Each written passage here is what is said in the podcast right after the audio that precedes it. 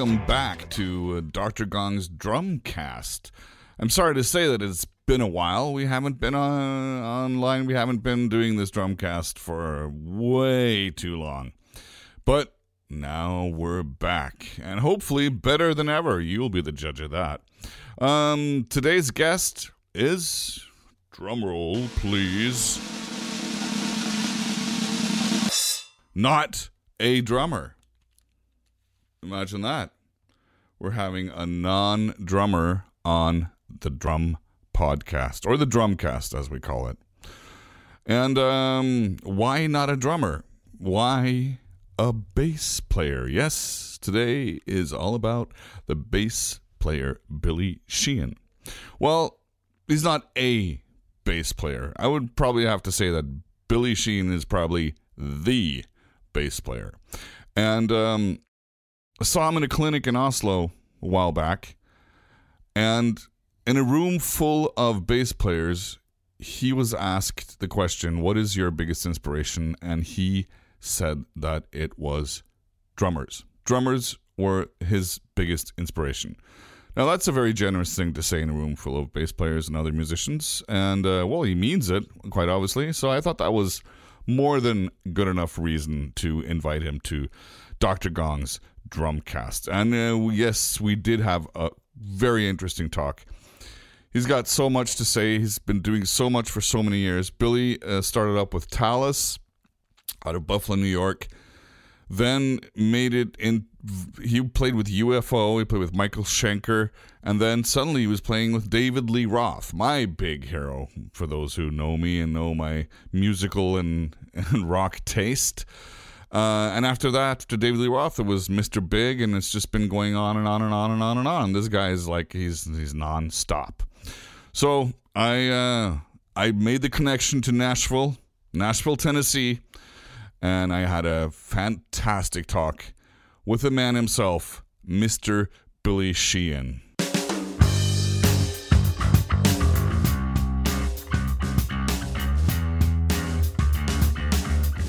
So, how's everything in Nashville? Fantastic. I'm in my garage here with the doors open, uh, playing my bass. That's what you're watching the, doing uh, right now? Squirrels and chipmunks uh, fight over the peanuts that I'm tossing out there. That sounds amazing. It's great, And the weather's okay in Nashville? beautiful. Yeah, it's uh, it's warm, but it's uh, the air is still, and the air and it's so clean and smells fantastic. We live uh, not like in deep woods, but we have woods around us, and it's just uh, serene, peaceful, green as can be, and packed with all kinds of uh, creatures. Very nice. Nice. I've I've understood that a lot of musicians and s- some that I know and several that I've heard of have actually moved to Nashville the last couple of years, the last five, ten years maybe. It seems to be Yeah, a, quite a, a- few, quite a few, We- of all genres too. Yeah. I'm not a coun- I'm not a country and western guy. Uh, couple the couple pieces from the old days I like, but that's not my thing. So we got a dear friend of mine, Ray Luzier, a drummer from Korn. I have a, we, we started a production company together with an with an engineer, and we've been working on people's records and tracks and stuff like that. There's a uh, Tom Petersson from Cheap Trick is here. Whole bunch of people. Wow. Yeah, I knew Ray uh, had moved down there. He's also played with Dave Lee Roth, one of his drummers. Uh, Did you ever? You never played together with Dave, though, did you? The two of you, right? No, no, we never did. He was in a much later incarnation of of whatever Dave was doing. So Yeah. uh, no, but we uh, we have uh, lots of great stories to share, though. I, I I can imagine. But you said you, you started a production company, so you the two of you like as a as a session team in Nashville. yeah, yeah, I do. Uh, well, we all uh, pitch in on the product on producing. I the the, the one main uh, uh, artist we're, we're working on now. I'm producing that.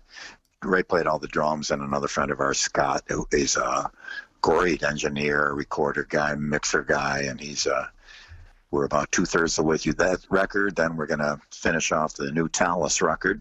Oh, really? You're doing a Talas record? Yeah, yeah. We uh, recorded the drums before all this, all the uh, virus uh, uh, struck, and so now we've got uh, a few more steps to take, and uh, we're about halfway through that now. And uh, and I'm like a, a dozen or more other artists that we just do a single track for, or two, or five, or a whole record. So it's it's it's, it's a lot of fun, and keeps us busy, and uh, it's a, it's an interesting thing to produce a record. So I, I enjoy it very much. So there's it's been quite a few years since Talas, right? Yeah, I, well, I left Talas in the summer of '85 when I joined David Lee Roth.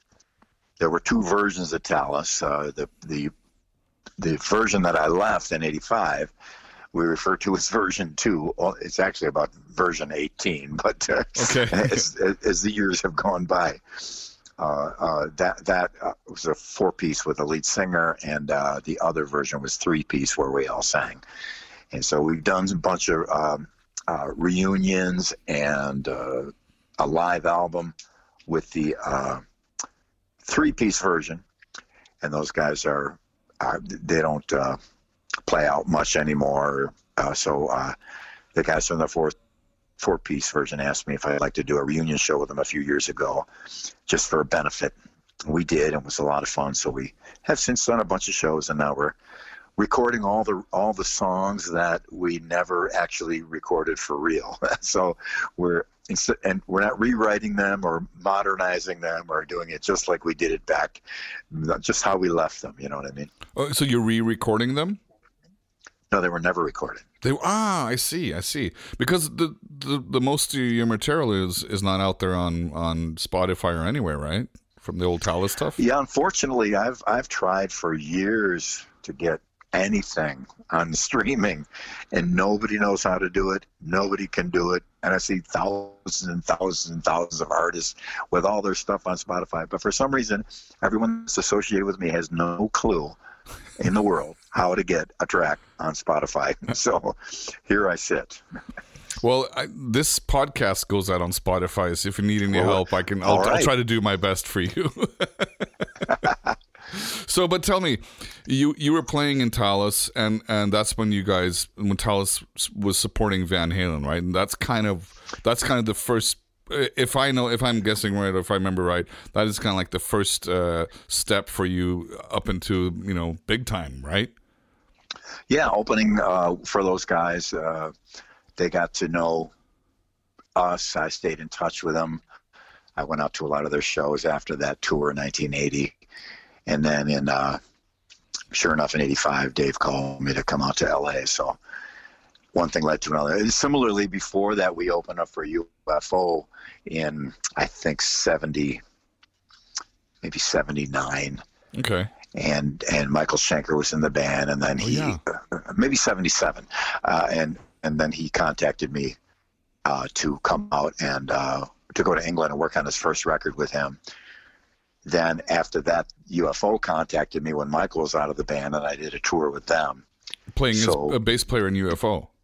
Yeah, Oh, I didn't so I did that. a, Europe, a European tour uh, playing with UFO, and uh, yeah. So so the, the the moral of the story is it's a good idea to uh, do good when you're in, in an opening slot because Certainly. the headline band is going to see you and it might turn into something. In this case, in both cases, it did. So that was pretty cool. So, so I have a question. How does a band like Talas? How did how did you guys get the support for say Van Halen like back in 1980? How did that happen? Do you remember?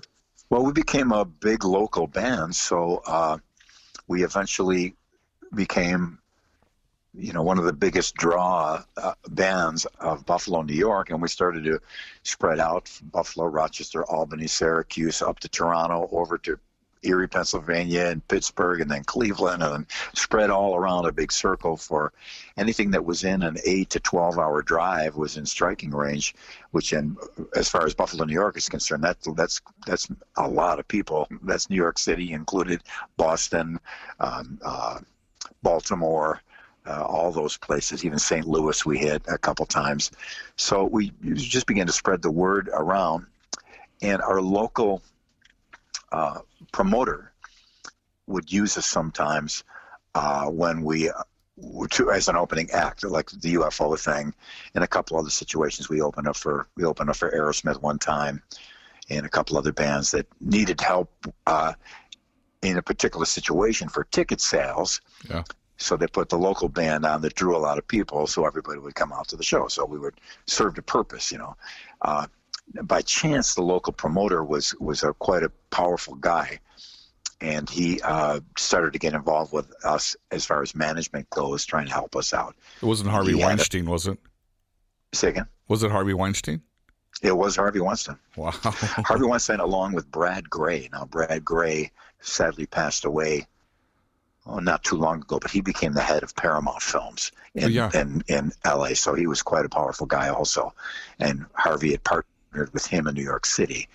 I don't know if Brad was ever involved with him with Miramax or not, but they were business associates early on. yeah.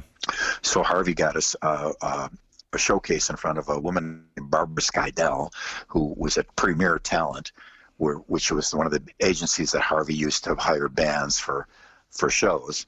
The Who and Van Halen and all a lot of huge bands. Where Premier Talent was one of the uh, uh, mo- the most foremost uh, booking agencies for uh, for A level bands uh, in the United States.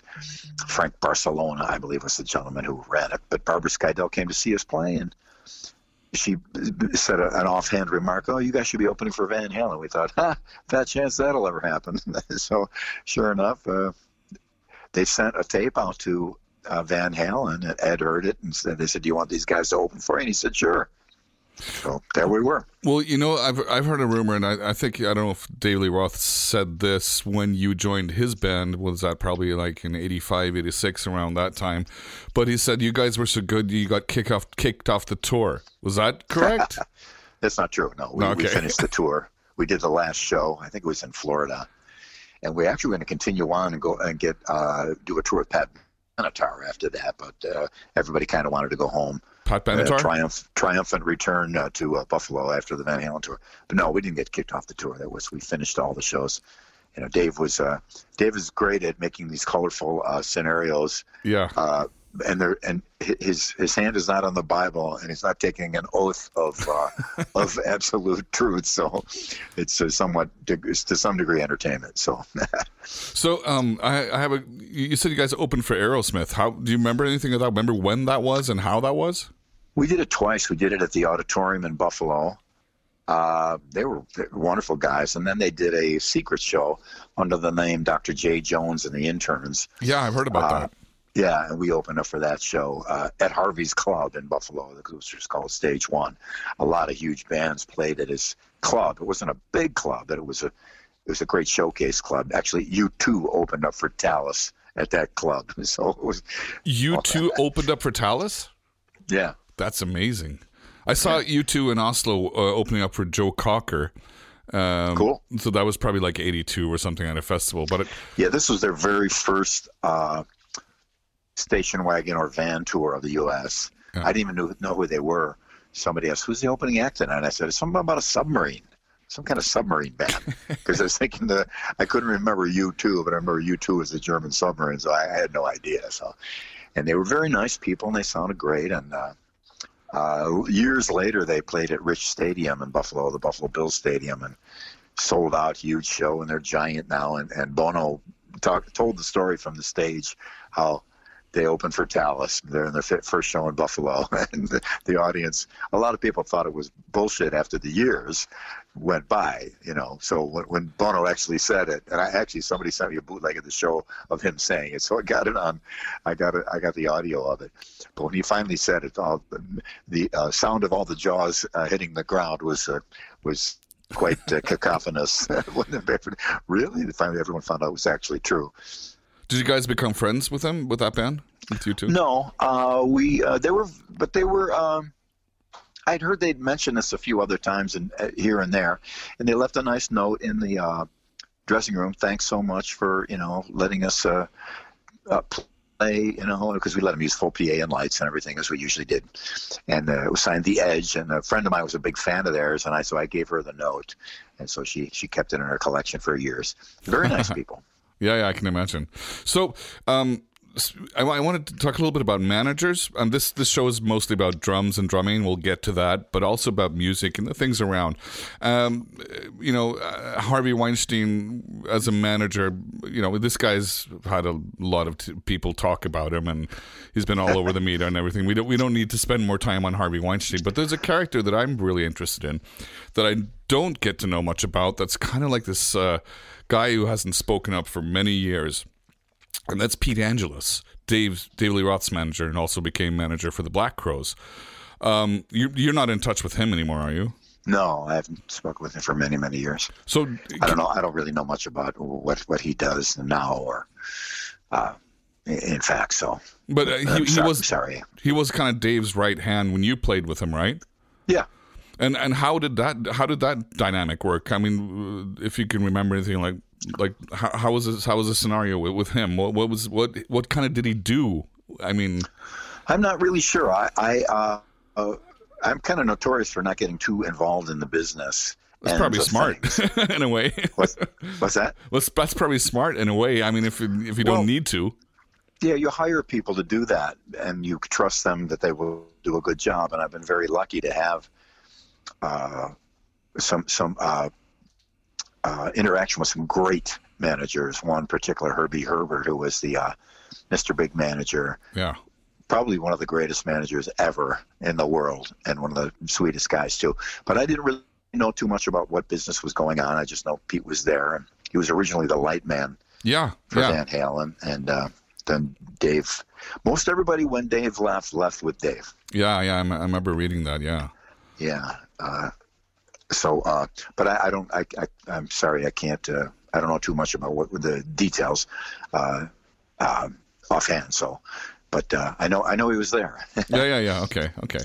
So, um, th- this is a, a drum podcast, as you probably understood, and Yeah. and the the reason I'm having um, for the first time a bass player on this drum podcast is because you were doing a clinic in Oslo, Norway, not too long ago. Could have been six months ago, a year ago, or something like that. And I was there, and uh, and you said something. For, first of all, when I asked a couple of questions, you were very, very friendly and made me feel really good about asking stupid questions from a drummer. you didn't know that, but no obviously, okay. but um, uh, this uh, I think it was a girl up front. She she asked you, "What is your inspiration?" And I'm pretty sure she meant like, "Who who do you listen to of maybe other bass players?" But you said right away that I take a lot of inspiration from drummers. And I thought that was a very generous thing to say in a room full of bass players. So I think that's more than good enough reason to invite you on a drum podcast. Because I'm guessing this is is this your first drum podcast? I've done you know articles and and uh, interviews with drum centric uh, entities before. so Well, that's good to hear. you know, and it it it is a big uh, uh, a big part of of what I consider the most important aspect of a band. And as a bass player, the drums are the are the that's the guy who I'm focused on. People always talk about the guitar players, but it's it's bass and drums that really you know are the foundation of most modern popular music. I would say so, yeah. Uh, but um, so, so who? I mean, you've worked with a lot of good ones, a lot of great ones. Um, but you know, explain to me the the, the way you you know listen to drummers and and and who who have been kind of like a big inspiration for your playing of other drummers that you have played with and also that you haven't played with. Well, um, my favorite musician in the world, who I consider the greatest musician I know, is a drummer. That's Dennis Chambers. And Yeah, uh, yeah. I, I say that because I've had the uh, pleasure and joy and honor of working in close proximity with them and seeing how he manages to put things together and make things work and add more. You'll give him a drum beat for a song or an idea. He does it, and it's automatically everything is better. The whole song is better. The whole piece of music is better. He just a way of enhancing anything he's involved in. And it's, it's, it's quite fascinating to watch because a lot of people, eh, okay, drums are drums. Let's move on and really work on the rest of the song. Where, wherein, if you get a really great artist as a drummer or a bass player or guitarist or vocalist too, they should be able to do something that moves everything along farther than it already is, makes it all better. Uh, but seeing it come from a drummer is unusual to a lot of people's eyes. But I've but I have seen it in many instances, and Dennis is a master at it. Not only that, he's just an easy guy to work with and a wonderful guy to tour with, and th- those are very important factors too because we all know of uh, some great players and but they're difficult people and they're hard to deal with and you don't you know at the at the end hey you want to you want so and so to play? I go uh, yeah but then, and then the but comes in there but i don't want to deal with this or that or the other thing. So it's uh dennis says n- nothing of of that. And most Yeah. people i play with have nothing of that. So that's a good thing Well, you, you have to choose to work with good people. I mean, not only you know great musicians, but I, I, a good. I mean, I, I can just imagine what it must must have been like to work with Ginger Baker. I mean, he's was a fantastic drummer and a very interesting character from afar. but I don't. I can't imagine him being that easy to work with. Yeah, I uh, well, I you know, it's a it's a small business, really, the music business, and among the players, reputation spread very fast, and uh, I know some. uh, And a lot of times, people, the general public, has no idea, and they see a particular artist and they love them, and they, but but if they work with them, they'd find a, quite a different story. Yeah. Uh, but it goes both ways too. Some some guys that you might consider to be difficult are the sweetest, most wonderful, giving, generous people you can imagine, and vice versa. Some Yeah. people you think are a saint, uh, you wouldn't want to be within 20 feet of them in any situation. So, but I, I'm fortunately the drummers I've worked with have been great people, uh, but also spectacular players. And uh, I'm, I consider myself very, very grateful to have had those combinations uh, built into the people around me. You are experiencing a gong production. I, I, there's two drummers that I that I know that you played a lot with. Um, of course, Greg Bissonette, which is, I mean, he's fantastic, very, very versatile, and he's done like all these incredible gigs. But I also have to say, I find it interesting and very cool that you have um have a company now with Ray Luzier because I really like him as a drummer as well. He's uh. I, I only know the stuff that he's done with David Lee Roth. I, Korn was never really my thing, so I haven't heard so much of that but I've seen him a couple of times live, seen a couple of times live uh, with Dave, and he is just an incredible player. He could kind of like just kind of drop the beat, kind of like stop and do a pause, and just come back in. He's so he's so um he feels so safe in the music and safe in the beat that he can just like drop it and come back in. And I haven't seen that many drummers do that, and I, he really, really amazes me. Yeah, he's quite a he's a wonderful guy and an incredible player. And uh, one of the particular record we're working on now is with a songwriter, and they're just straight up songs. It's not like a musical fest thing. It's not like a blazing drums and bass and guitar. It's just basic songs with chords. Yeah, yeah, nothing flashy. He's keeping time. Yeah, yeah, yeah. It's nothing flashy. It's nothing like technical or soloing. It's just like Nothing. yeah, nothing at all. And and Ray is treating it so brilliantly with a fine, fine-tuned nuance, finesse, uh, and uh, amazing groove. And his fills are purposely lazy, so they so they don't get edgy and pushy and fast. So they really make the song just fall into your lap. And he's done just a great, great job at, a, at very simple playing. Now, Yeah. Ray and I also are going to do a bass and drum record where we just go out of our minds and do do do as wildest wildest stuff we can imagine. So it's a complete polar opposite, of course, but uh, it's really great to see him do the fine stuff. You know, do really quiet and kick hat snare brushes even yeah, yeah. and uh, just, just really uh, his sense of time and his musicality is uh, is uh, uh, quite astounding. Well, I would also say that for him is probably interesting. Interesting too. I mean, Korn is is pretty technical and very physical, and to do something else is is a is a kind of relief as a player because you just get to relax and or just explore things you haven't done for, for quite a while and use muscles and, and use like your your body and mind in a way you haven't done in in a while. That sounds interesting. But I, I didn't. Who was the? Who are you making an album for? If you, if you can say, His name is Jon Statham. Jon He's just Statham? a songwriter. okay, Uh, J O N Jon Statham, S T A T H A M, and it's his. He's done- put out a couple records and a few little things before, but he's mostly just a songwriter and Out of Nashville? played big. No, he's actually uh, he just moved from L.A. to Nashville. Yeah.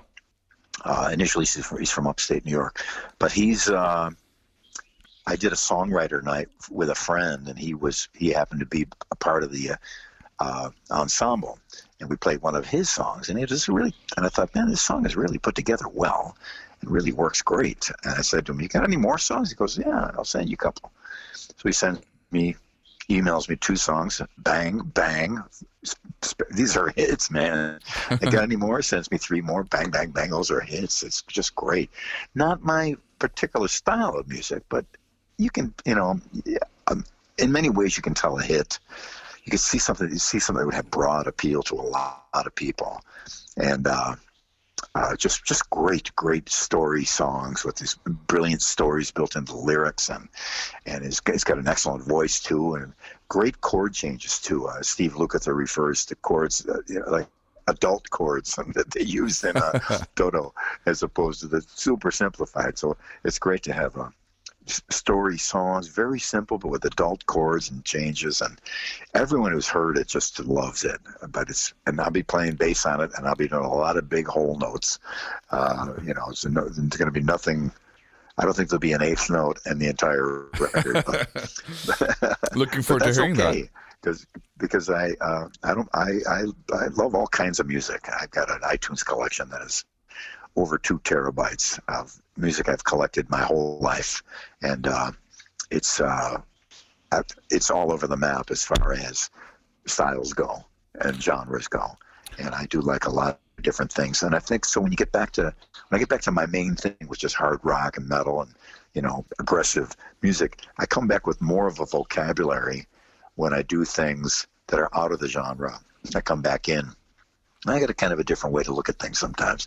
Doesn't mean I'll be playing light or or or even playing whole notes, but uh, but uh, there's a time and a place for everything, and it's it's uh, uh, musicians. I, I always encourage musicians to get involved in a lot of different genres, a lot of different kinds of songs, a lot of different kinds of playing, because it just really uh, enhances your character as a musician and it and the heaviest death metal heavy player goes home and listens to Frank Sinatra for a couple of nights. He'll come back with a you know a different po- now he can still play death metal and heavy, you know, goth whatever, but there's going to be an aspect to it now that separates him out from his peers, which I think is always an important thing to do. And it's just kind of move. You so you have your own unique individual style and idea.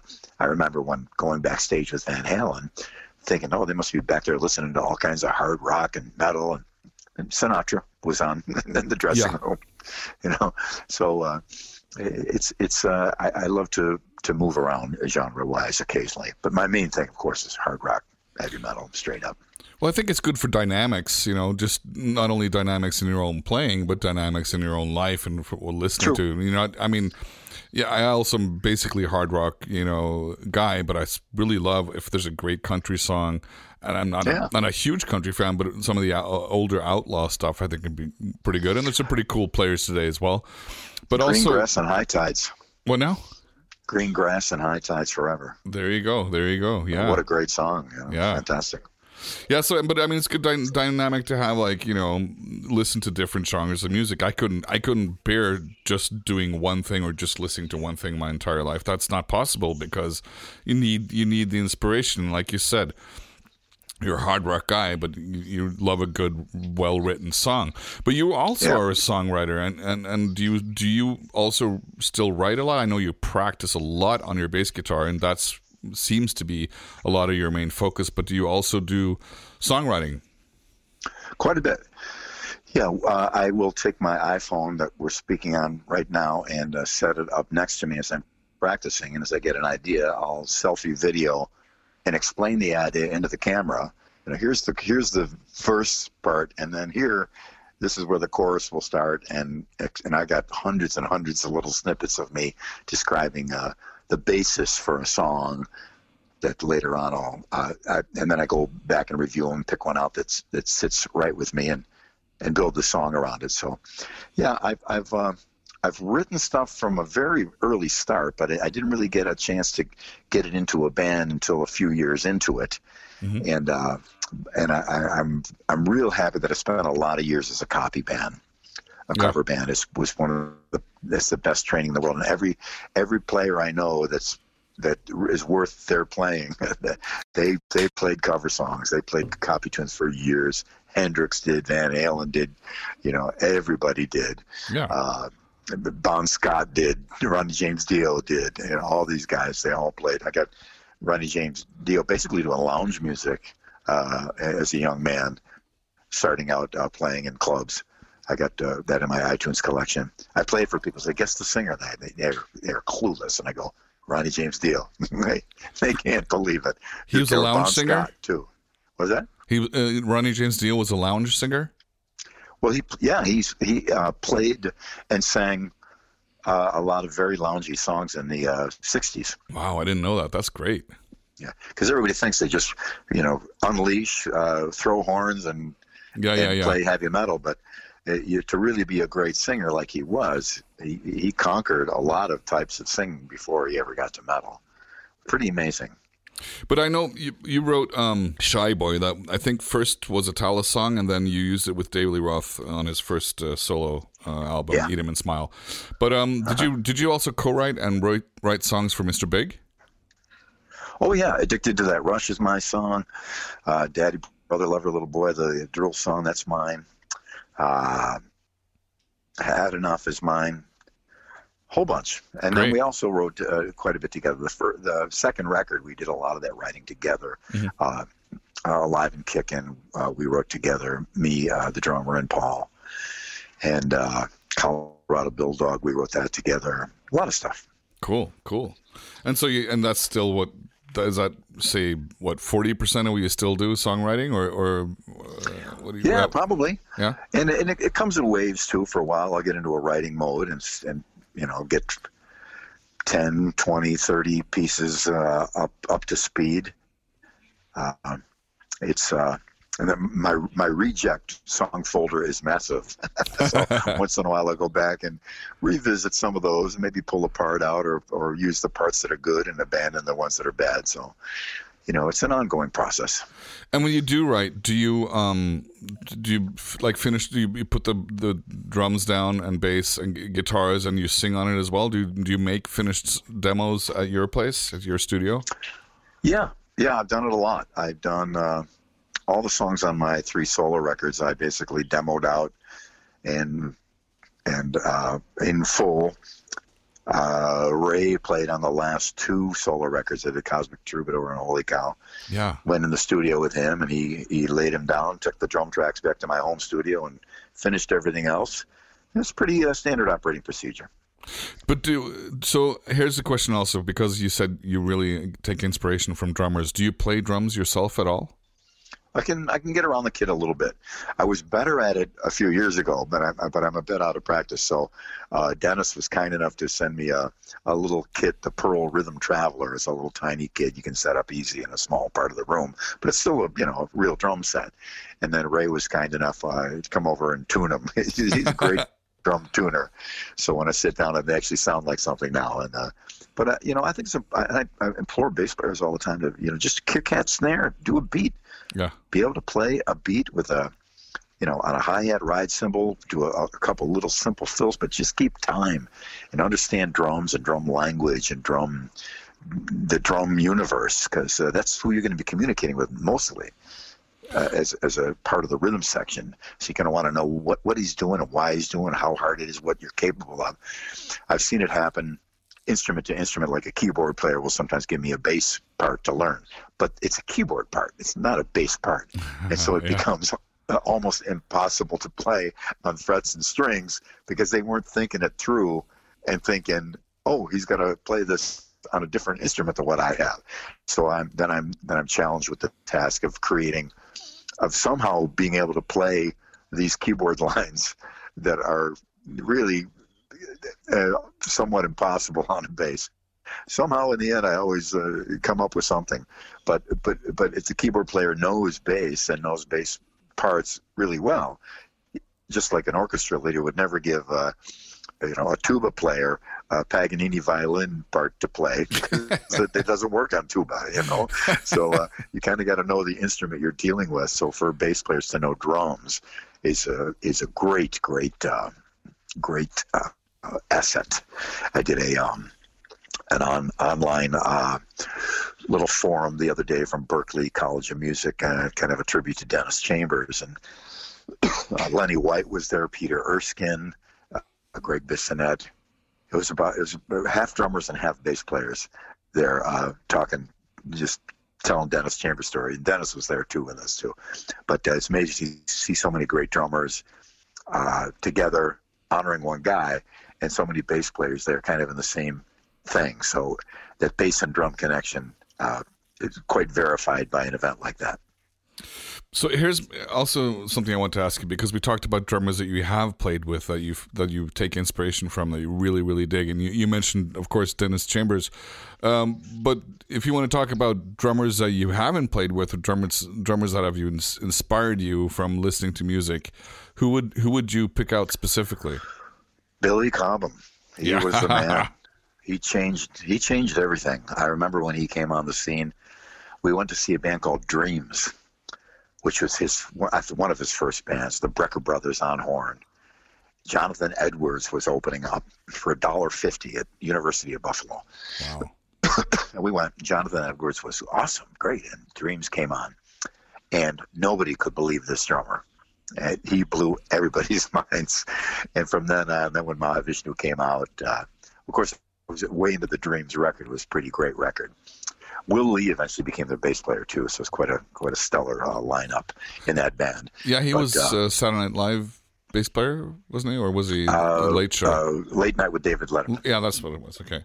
yeah, great player and great singer. But uh, so then I went on to become a, a Billy Cobham fanatic, and then when uh, Spectrum, that was his first solo record, came out, Oh yeah. man, it just blew our minds. And it was uh, so he was a big, big influence on me. Again, being a bass player and watching drummers closely, he was a he was a big deal to me. Uh, never got to play with him. Ian Paice is another one from Deep Purple. I've got uh, everybody knows the uh, Made in Japan, the live Deep Purple record, or anyone, everyone from my generation knows it.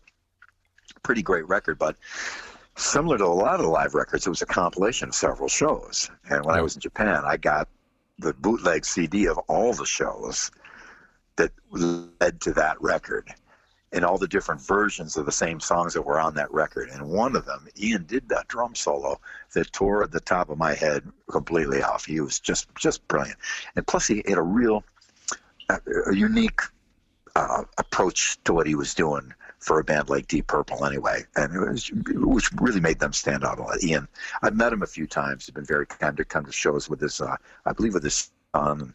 He's he showed up a couple shows we've played. He's a wonderful guy too, but I've never had the opportunity to play with him. And would- uh, unfortunately, we lost Buddy Rich. But man, what a I don't. I would like to go uh, if I could go back in time and play for Buddy Rich just so he could yell at me and, and scream at me and tell me what sucks about my playing. So, I'm sure he wouldn't hold back. That'd be a great lesson.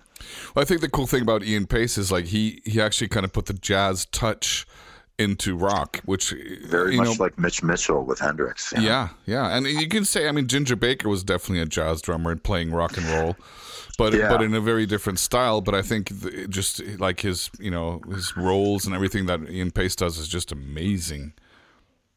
Yeah, quite a. There's quite a spectrum of uh, drummers uh, uh, across the uh, universe here, so it's, it's, it's, it's almost unlimited uh, uh, stylistic uh, of motifs from. It's uh, pretty amazing. And a very cool thing about the Spectrum album that you were talking about with Billy Cobham, there's a, there's one bass line that comes out of there, uh, Lee Sklar. Um, Yeah, and that is just that bass that that that bass riff is just insane. yeah. He's. Uh, I had no idea that was Lee uh, for for many many years. Uh, I don't remember seeing seeing it on the album cover, but I had the record. Uh, but that that particular record is is um, and uh, Stratus isn't particularly uh, near and dear to me because I the drummer that's in Talas now. Before I'd heard heard of him, somebody gave me a tape of him covering Stratus, Okay. and it was it was about a third faster than the original, but he annihilated on it. And uh, who is this guy? I must play with him, and that's Mark Miller. He's the uh, the current uh, drummer with Talas, and he's the guy. Uh, I know Mike Portnoy uh, gave me a photo of the first Dream Theater rehearsal with him as bass player and guitar player. And Mike is wearing a Talas shirt because he used to come and watch Mark when, when we played in New York when he was still in school. the same with Ray Luzier. Ray Luzier is a huge Mark Miller fan when he saw Mark play when we played back in the day when he was, you know, just in the audience as a kid. Uh, he tells great stories about how they get a shaky, horrible video and just try to watch it in a bootleg video, try to watch it to see what Mark is doing. Pretty amazing player. So, And, uh, and Mark was a drummer way back when you guys were playing together, right? yeah, in Yeah. the in the Talas that was eighty three to eighty five. Okay, okay. And and what you're doing now, that's also Mark playing? Say again. Uh, You're, you're, you're recording with Talas again, right? Yeah, uh, Mark is on this current record. Yeah. Cool. I have to check out this guy because I haven't. I, uh, obviously, need to check check out Mark Miller then.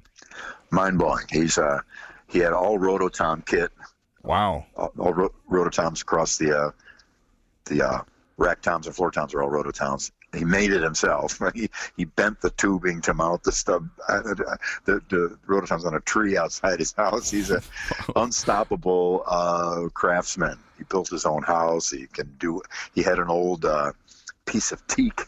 I just saw him post the other day, and he made a snare drum, a teak snare drum out of it the other day, and he demonstrates it on his Facebook page. But he's a one of the sweetest guys I know in the world, and just a mind blowing drummer. It's just uh, people would be close up to the stage, and stages are only sometimes eight or ten inches high, and people would jam right up to the front of the stage. Mark started playing, and people would be pushing back out of fear when his pieces of stick and cymbal are flying through the air, and uh, his timing is just exquisite, and uh, he's a great player. But that all connection to that came because he he played that Billy Cobham piece, which I was so enamored with, and he did it so great that that's how I ended up playing with him. But Billy Cobham, I'll get back to your original question. Billy Cobham, Ian Paice, Buddy Rich, I wish. Uh, and I've been lucky to play with uh, most. Uh, I, did a track with Vinnie Colaiuta. I did an album with uh, Steve Smith. A lot of great, great players, and I, I, all of them influenced me in a very positive way. I'm pretty awesome.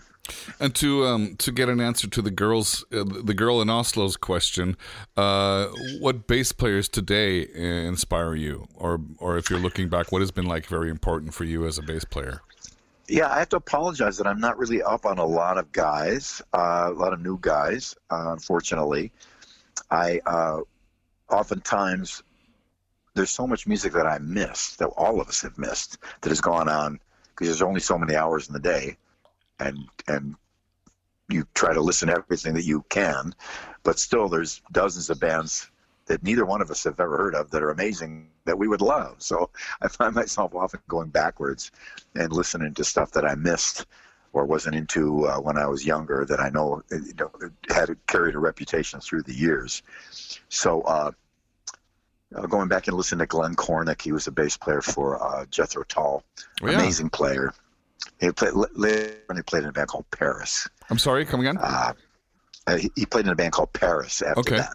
Okay, Pretty great. Tim Bogert, I'm a huge Tim Bogert fan. yeah, Uh, he played with the Vanilla Fudge and uh, Beck Bogert and Appice and Cactus. just Cactus Yeah. great, just a great player, wonderful guy too. I, he was probably my biggest influence. Uh, and a- along with the drummers on the panel I mentioned the other day from Berklee was Ron Carter. So Ray Brown, Ron Carter, old stand-up um, grand masters like those guys. I love to listen to and get an idea of how they're approaching things. So there's there's a, a, a universe of uh, possibilities out there, and there's only 24 hours in the day, unfortunately. Did you ever do any stand-up uh, bass yourself? Double bass? A little bit. Yeah. Yeah. I had an Ampeg baby bass, but I've also had two stand ups over the years. One was all aluminum, it was sheet aluminum made in World War II. Wow. Pretty amazing. Uh, I'm sorry I ever got rid of it. Um, uh, somebody had painted it orange, so I stripped it, and and uh, it was great bass. It played really well. And then years later, I got a full size stand up that I had in my house in '94 in LA when we had the earthquake. It fell over and uh, cracked. Wow. I sold it off to somebody who was going to fix it, and then I have yet to re- to replace it. So that's one of my quests in uh, Nashville. Though I'm not in the market to be buying much now, and we're watching our money because there's no. I won't be working for an, at least another year and a half. So, but when the time comes, I'd like to get another great stand-up bass. And you, um, do you have any? You pr- probably have a couple of fretless basses in your collection, right? Yeah, I got a, an attitude bass that they did fretless for me, and then an acoustic guitar style bass that from Yamaha that's fretless also. I used the fretless uh, first time on a on Damn Good on the Skyscraper record, Dave Yeah. Roth. I didn't have one, and they called me at eight in the morning and said, uh, "Come out of the studio. We want you to do fretless." And I, I grabbed a clothing iron, took the fret, took the strings off a Fernandes bass that they were kind enough to give me, put the Wow. clothing iron hot on the frets, popped them off, gave it a once over with 600 grit sandpaper, put the strings back on, drove down, did the track, came Wow. back, and I don't know whatever happened to that bass, but I think I sold it off. Well, Fernandes basses are really. Some of them are really good basses as well, right? Great, they're great stuff. Great company, yeah. But how? they were based in L.A. and I knew a guy there, so they were kind enough to lay one on me. So, fortunately, that was the bass. Unfortunately, I've gotten uh, rid of or lost track with a lot of great basses over the years, which I, I regret great greatly. I, I wish I still had that, I remember. but I, but I have a couple of fretlesses I can rely on.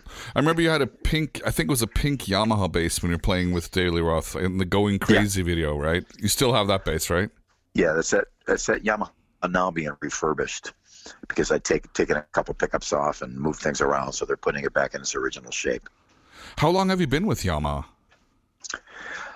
I've heard a rumor that I may have the longest signature bass endorsement deal uh, That's pretty cool. with, with, a- with a with a company. So uh, uh, Don't leave I start.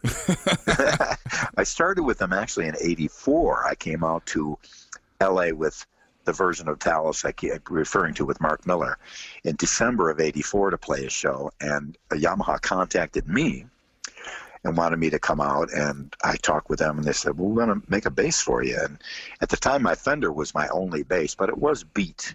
And I knew I was going to have to replace it at some point because I had a backup for it, but it was, it was, it was pounded and trashed. And at the time, Fender wasn't really making great instruments. Uh, unfortunately, with a, a great company like Fender, who was as good as ever now, What year are we talking little- about? Is it very early, it late 80 seventies? 83, 84, 85, around there. Okay. And you if you look around for basses and guitars made in that period, they're not worth a lot because they they, they kind of lost their way. Hopefully, they're back and as good or better than ever.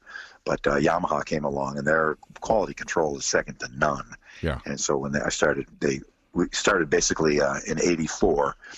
They had that bass for me uh, summer, no, like late fall of '85. They had the uh, the pink. Uh, it's actually rose blue. I caught a lot of heat that I had a pink bass. It was supposed to be bluer than that, but, but in pictures it shows up pink because it's it's, it's uh, uh, iridescent. so unfortunately, I, I got I got uh, branded with that pink bass, uh, sadly. But it is really it looks more blue when you see it live. Uh, it's a sign of the times, though, isn't it? Yeah, at the time everything was a little glammy, but uh, Yeah.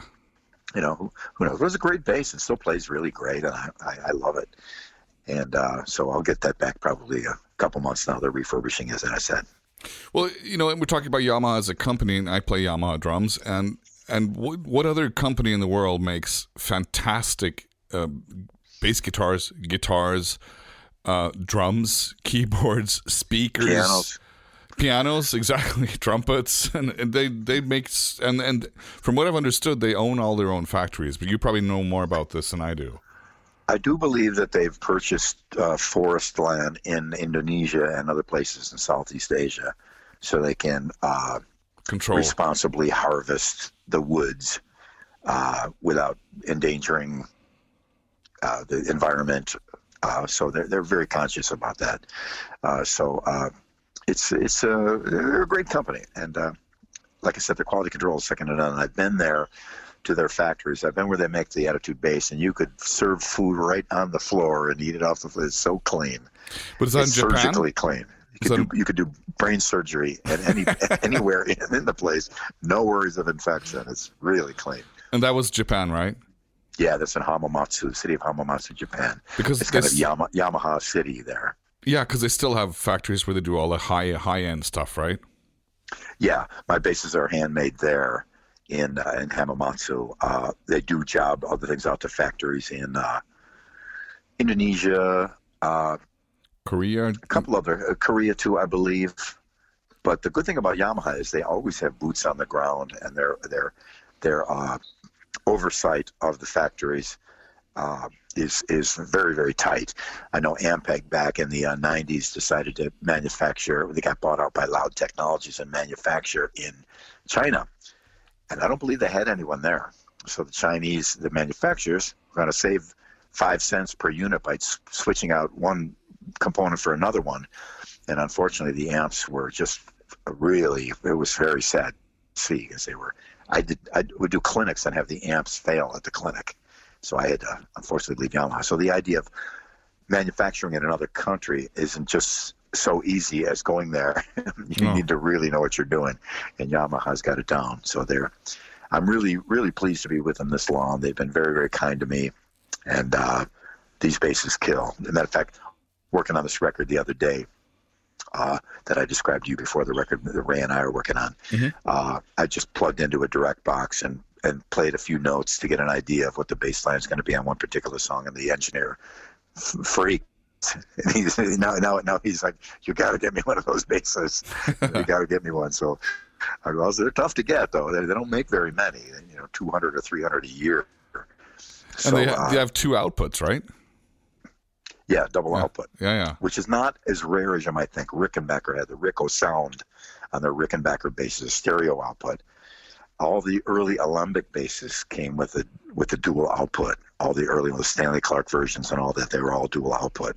So it does solve a few essential things for bass when you split the output and send it to two different places. I did that on my old P bass back in the early early 70s Okay. used it like that for so long that I got so used to it. I, that's what I'm going to need if I'm, you know, I can go out and do a show or a gig or a jam with a single regular old P bass style pickup on anything or or any bass really, but to really do the thing the way I, I like to do it within a band where I'm un, under control of my gear, uh, the dual output thing. A lot of people are into it now too.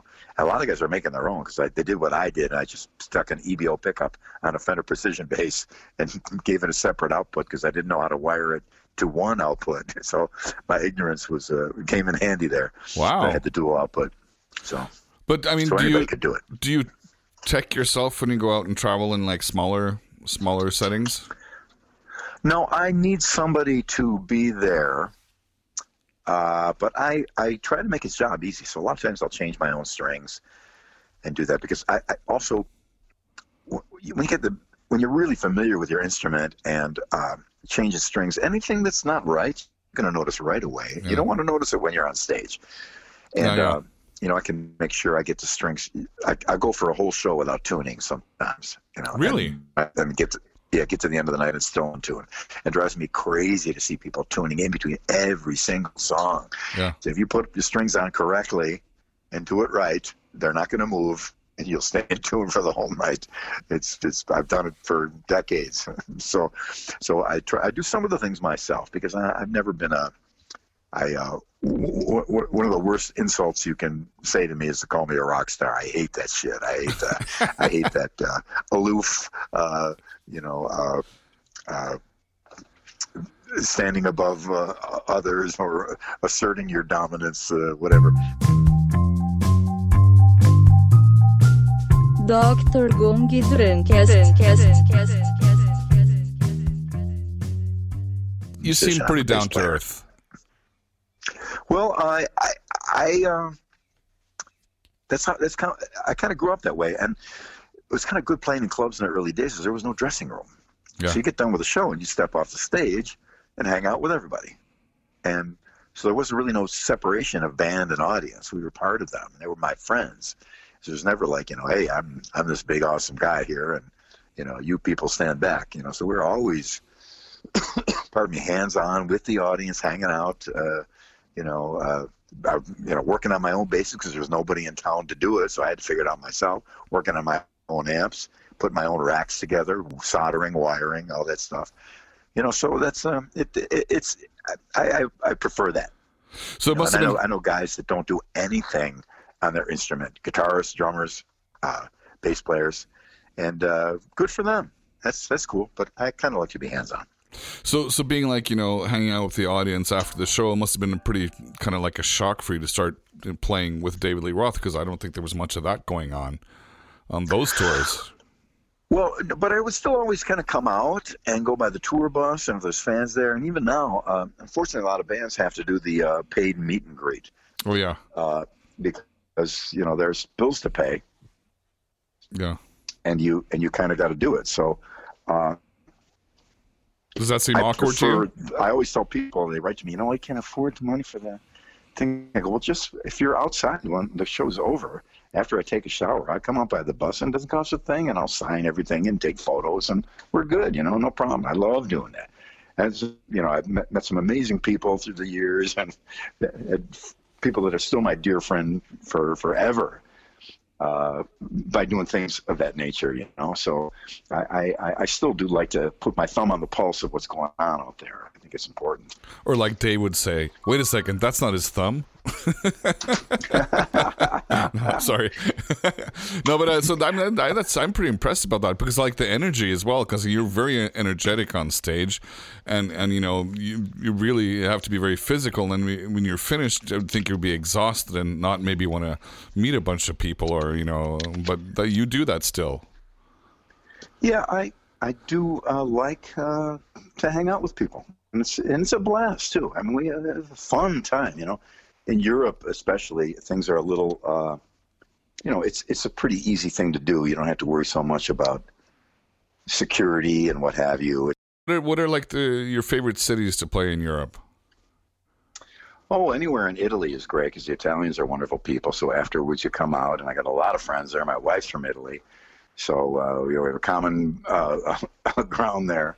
And as I always bring a bottle of vino or uh, something, you know, as a gift. Very generous, and uh, we enjoy it on the bus later. And it's it's quite it's it's quite. I, I am I'm very very lucky. I've got a, just a great situation with the and I, I hate to even call them fans. I refer to them more as my friends and people that come see me play. It's fantastic, and I'm touch with them on Facebook and Instagram and all that stuff all the time. And some some really great friendships have developed over the years.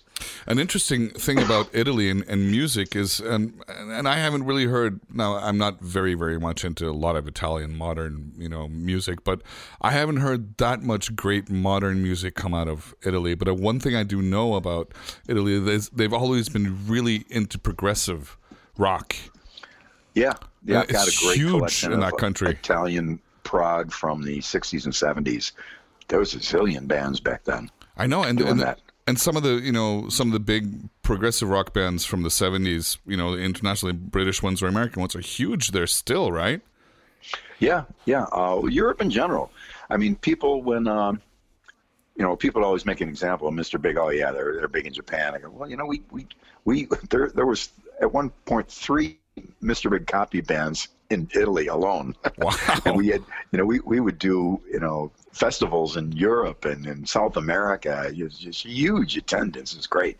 So. Uh, you know the the world for rock and roll is is uh, for a lot of American bands, unfortunately, that they, they don't always know how big it really is and how what the real and great potential you have.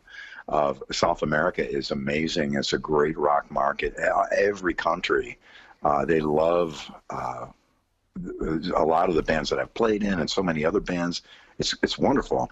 Uh, Italy, Germany, uh, I, as you as you know, all through Scandinavia, France, great. We did a winery dog show in Paris. You couldn't fit another person into the room unless you cut them into pieces and put they pushed them in. It was so crowded. Uh, England, of course, Ireland, Scotland, just great. Uh, so it, it, it's I'm glad that it's it's still so broad too. Plus, it gives us the opportunity to travel to all these places, and it's it's quite awesome. I've heard uh, just incredible stories about both Japan, but also South America. It's two two places I haven't really been that much, and I haven't played there at least. Uh, but uh, did you ever go w- with David Lee Roth and play in South America anywhere at all? Did you tour there? No, no, we just 'em Smile was USA and Canada only. Really? Yeah, but skyscraper. But that was then. Then you were out of it, right? You were. You were Yeah, out. I didn't do the skyscraper tour. I always feel bad because people will write to me, say, "I saw you in London with David Lee Roth." And I said, that wasn't me. that was Greg's brother, Matt, right? yeah, yeah, Yeah. yeah, Matt Bissonette. Uh, but so so you didn't ever go to no, it was only Canada and the U.S. with the Smile, which is strange, really. I don't know why. Why do you know why I that happened? I don't know why either. And we had done the record in Spanish too. Yeah, exactly. That was my point. Uh, Sonrisa Salvaje. That was the title of the album, I think, in Spanish. Yeah, D- Dave and I went into the studio and re-sung everything Yeah, to the original to the original tracks. You know, because you So did you a- did most of the backup vocals with Dave. yeah, it was Dave and I in there doing it all. Wow, that's pretty cool. It was cool. I love working with Dave. He's he, he he's still my hero, and that was the greatest thing ever happened to me. I got that phone call, and he flew me out to L.A. to start a band, and it's just a, I, I, I'm supremely grateful for eternity. Yeah, I can imagine. Yeah, of course. But you did play on the Skyscraper album, but not on the tour, right? Is that True. correct? Yeah. Okay. But I've heard you- said you were in, and um, I I think it was a Swedish podcast that you did an interview with or talk with, and you said that that Dave was going to go so like you know he was going into the dance music and, but he also wanted to hire in and and uh, backup vocals. But you you went and did some vocal uh, practice and got Yeah, coaching. Coaching yeah. so you could do the the vocals on the album instead right Well, it, it turned out we did sing everything on on the record. Uh, they brought in some studio singers, and me and uh, Brett, in particular, the keyboard player, who's got Yeah. an amazing voice. brett tuggle Uh, yeah, we, we were kind of looking at each other like, what? What are you? Why why are we bringing other people in? Why, why, why don't we sing it? And it was just uh, there's a lot of misdirection in that in the, in the putting of that record together, and it wasn't put together like Eat 'Em and Smile. It was uh, we everybody came in one at a time. We never played together as a band. It was all put together under a microscope, and they do a, a whole day doing a mix with a hi hat uh, half a dB up, and then the next day they do a whole mix with the hi hat a half a dB down, and it's like, come on, you guys, you're you're you're you're overthinking this, and uh, so that was the beginning of uh, the end of my situation there because it just was it was it kind of drove me crazy, but but I wished them well, and I, and uh, and like I said, uh, I believe I probably uh, continued on uh, in that particular pod, podcast, and I'll reiterate it here: is that if the album would have worked, Dave would would have been, you know, the greatest hero of all time, bringing dance and rock together in one format would have been great. But unfortunately, the dance people hate the rock people, and the rock people hate the dance people. so you, it's it's hard to walk that line. If you would have been able to do it, and if anybody could have done it, it would, probably would have been Dave, because he's good at that. But unfortunately, it didn't work. Or there's a million reasons why a record doesn't do well, Yeah. Uh, and and a lot of them are behind the scenes. You never, you can never really tell. You can hear a great record that's just awesome and it goes nowhere, and you hear a record that's eh, it's okay and it's giant. So there's all kinds of things at play. It's a quite an elaborate and involved uh, business when it comes to records, radio, and hits. Oh, yeah. uh, it's a it's a wild ride, you know. So uh, I would never pretend to know much more about it. So that's why I leave that. I hire the guys to do that stuff, and they get their commission, and then let me play bass. well, but I would, I would, you know, I would argue that um, just like Paradise has been a pretty big hit for Dave, and that's a pretty, pretty good pop song, I have to say. Um, and you mentioned, like you mentioned, when we talked about the fretless bass, "Damn Good" is also on that album, which is also another great tune. I, you know, Yeah, I like. It took me a long time. It was an emotional component for me because I was, you know, there w- there was some contention uh, regarding that record, so I didn't even listen to the record for years. Then when Okay. I finally went back and listened to it, you know, there's some stuff on there that, that's pretty cool. I, I I just it just the record just didn't work for me. Like for another example, I love Sammy Hagar. I love his voice. The first Montrose record is one of the greatest records ever. Denny Carmassi on drums. He's a, he's a drummer that worked with me when we were going to play together with Michael Schenker.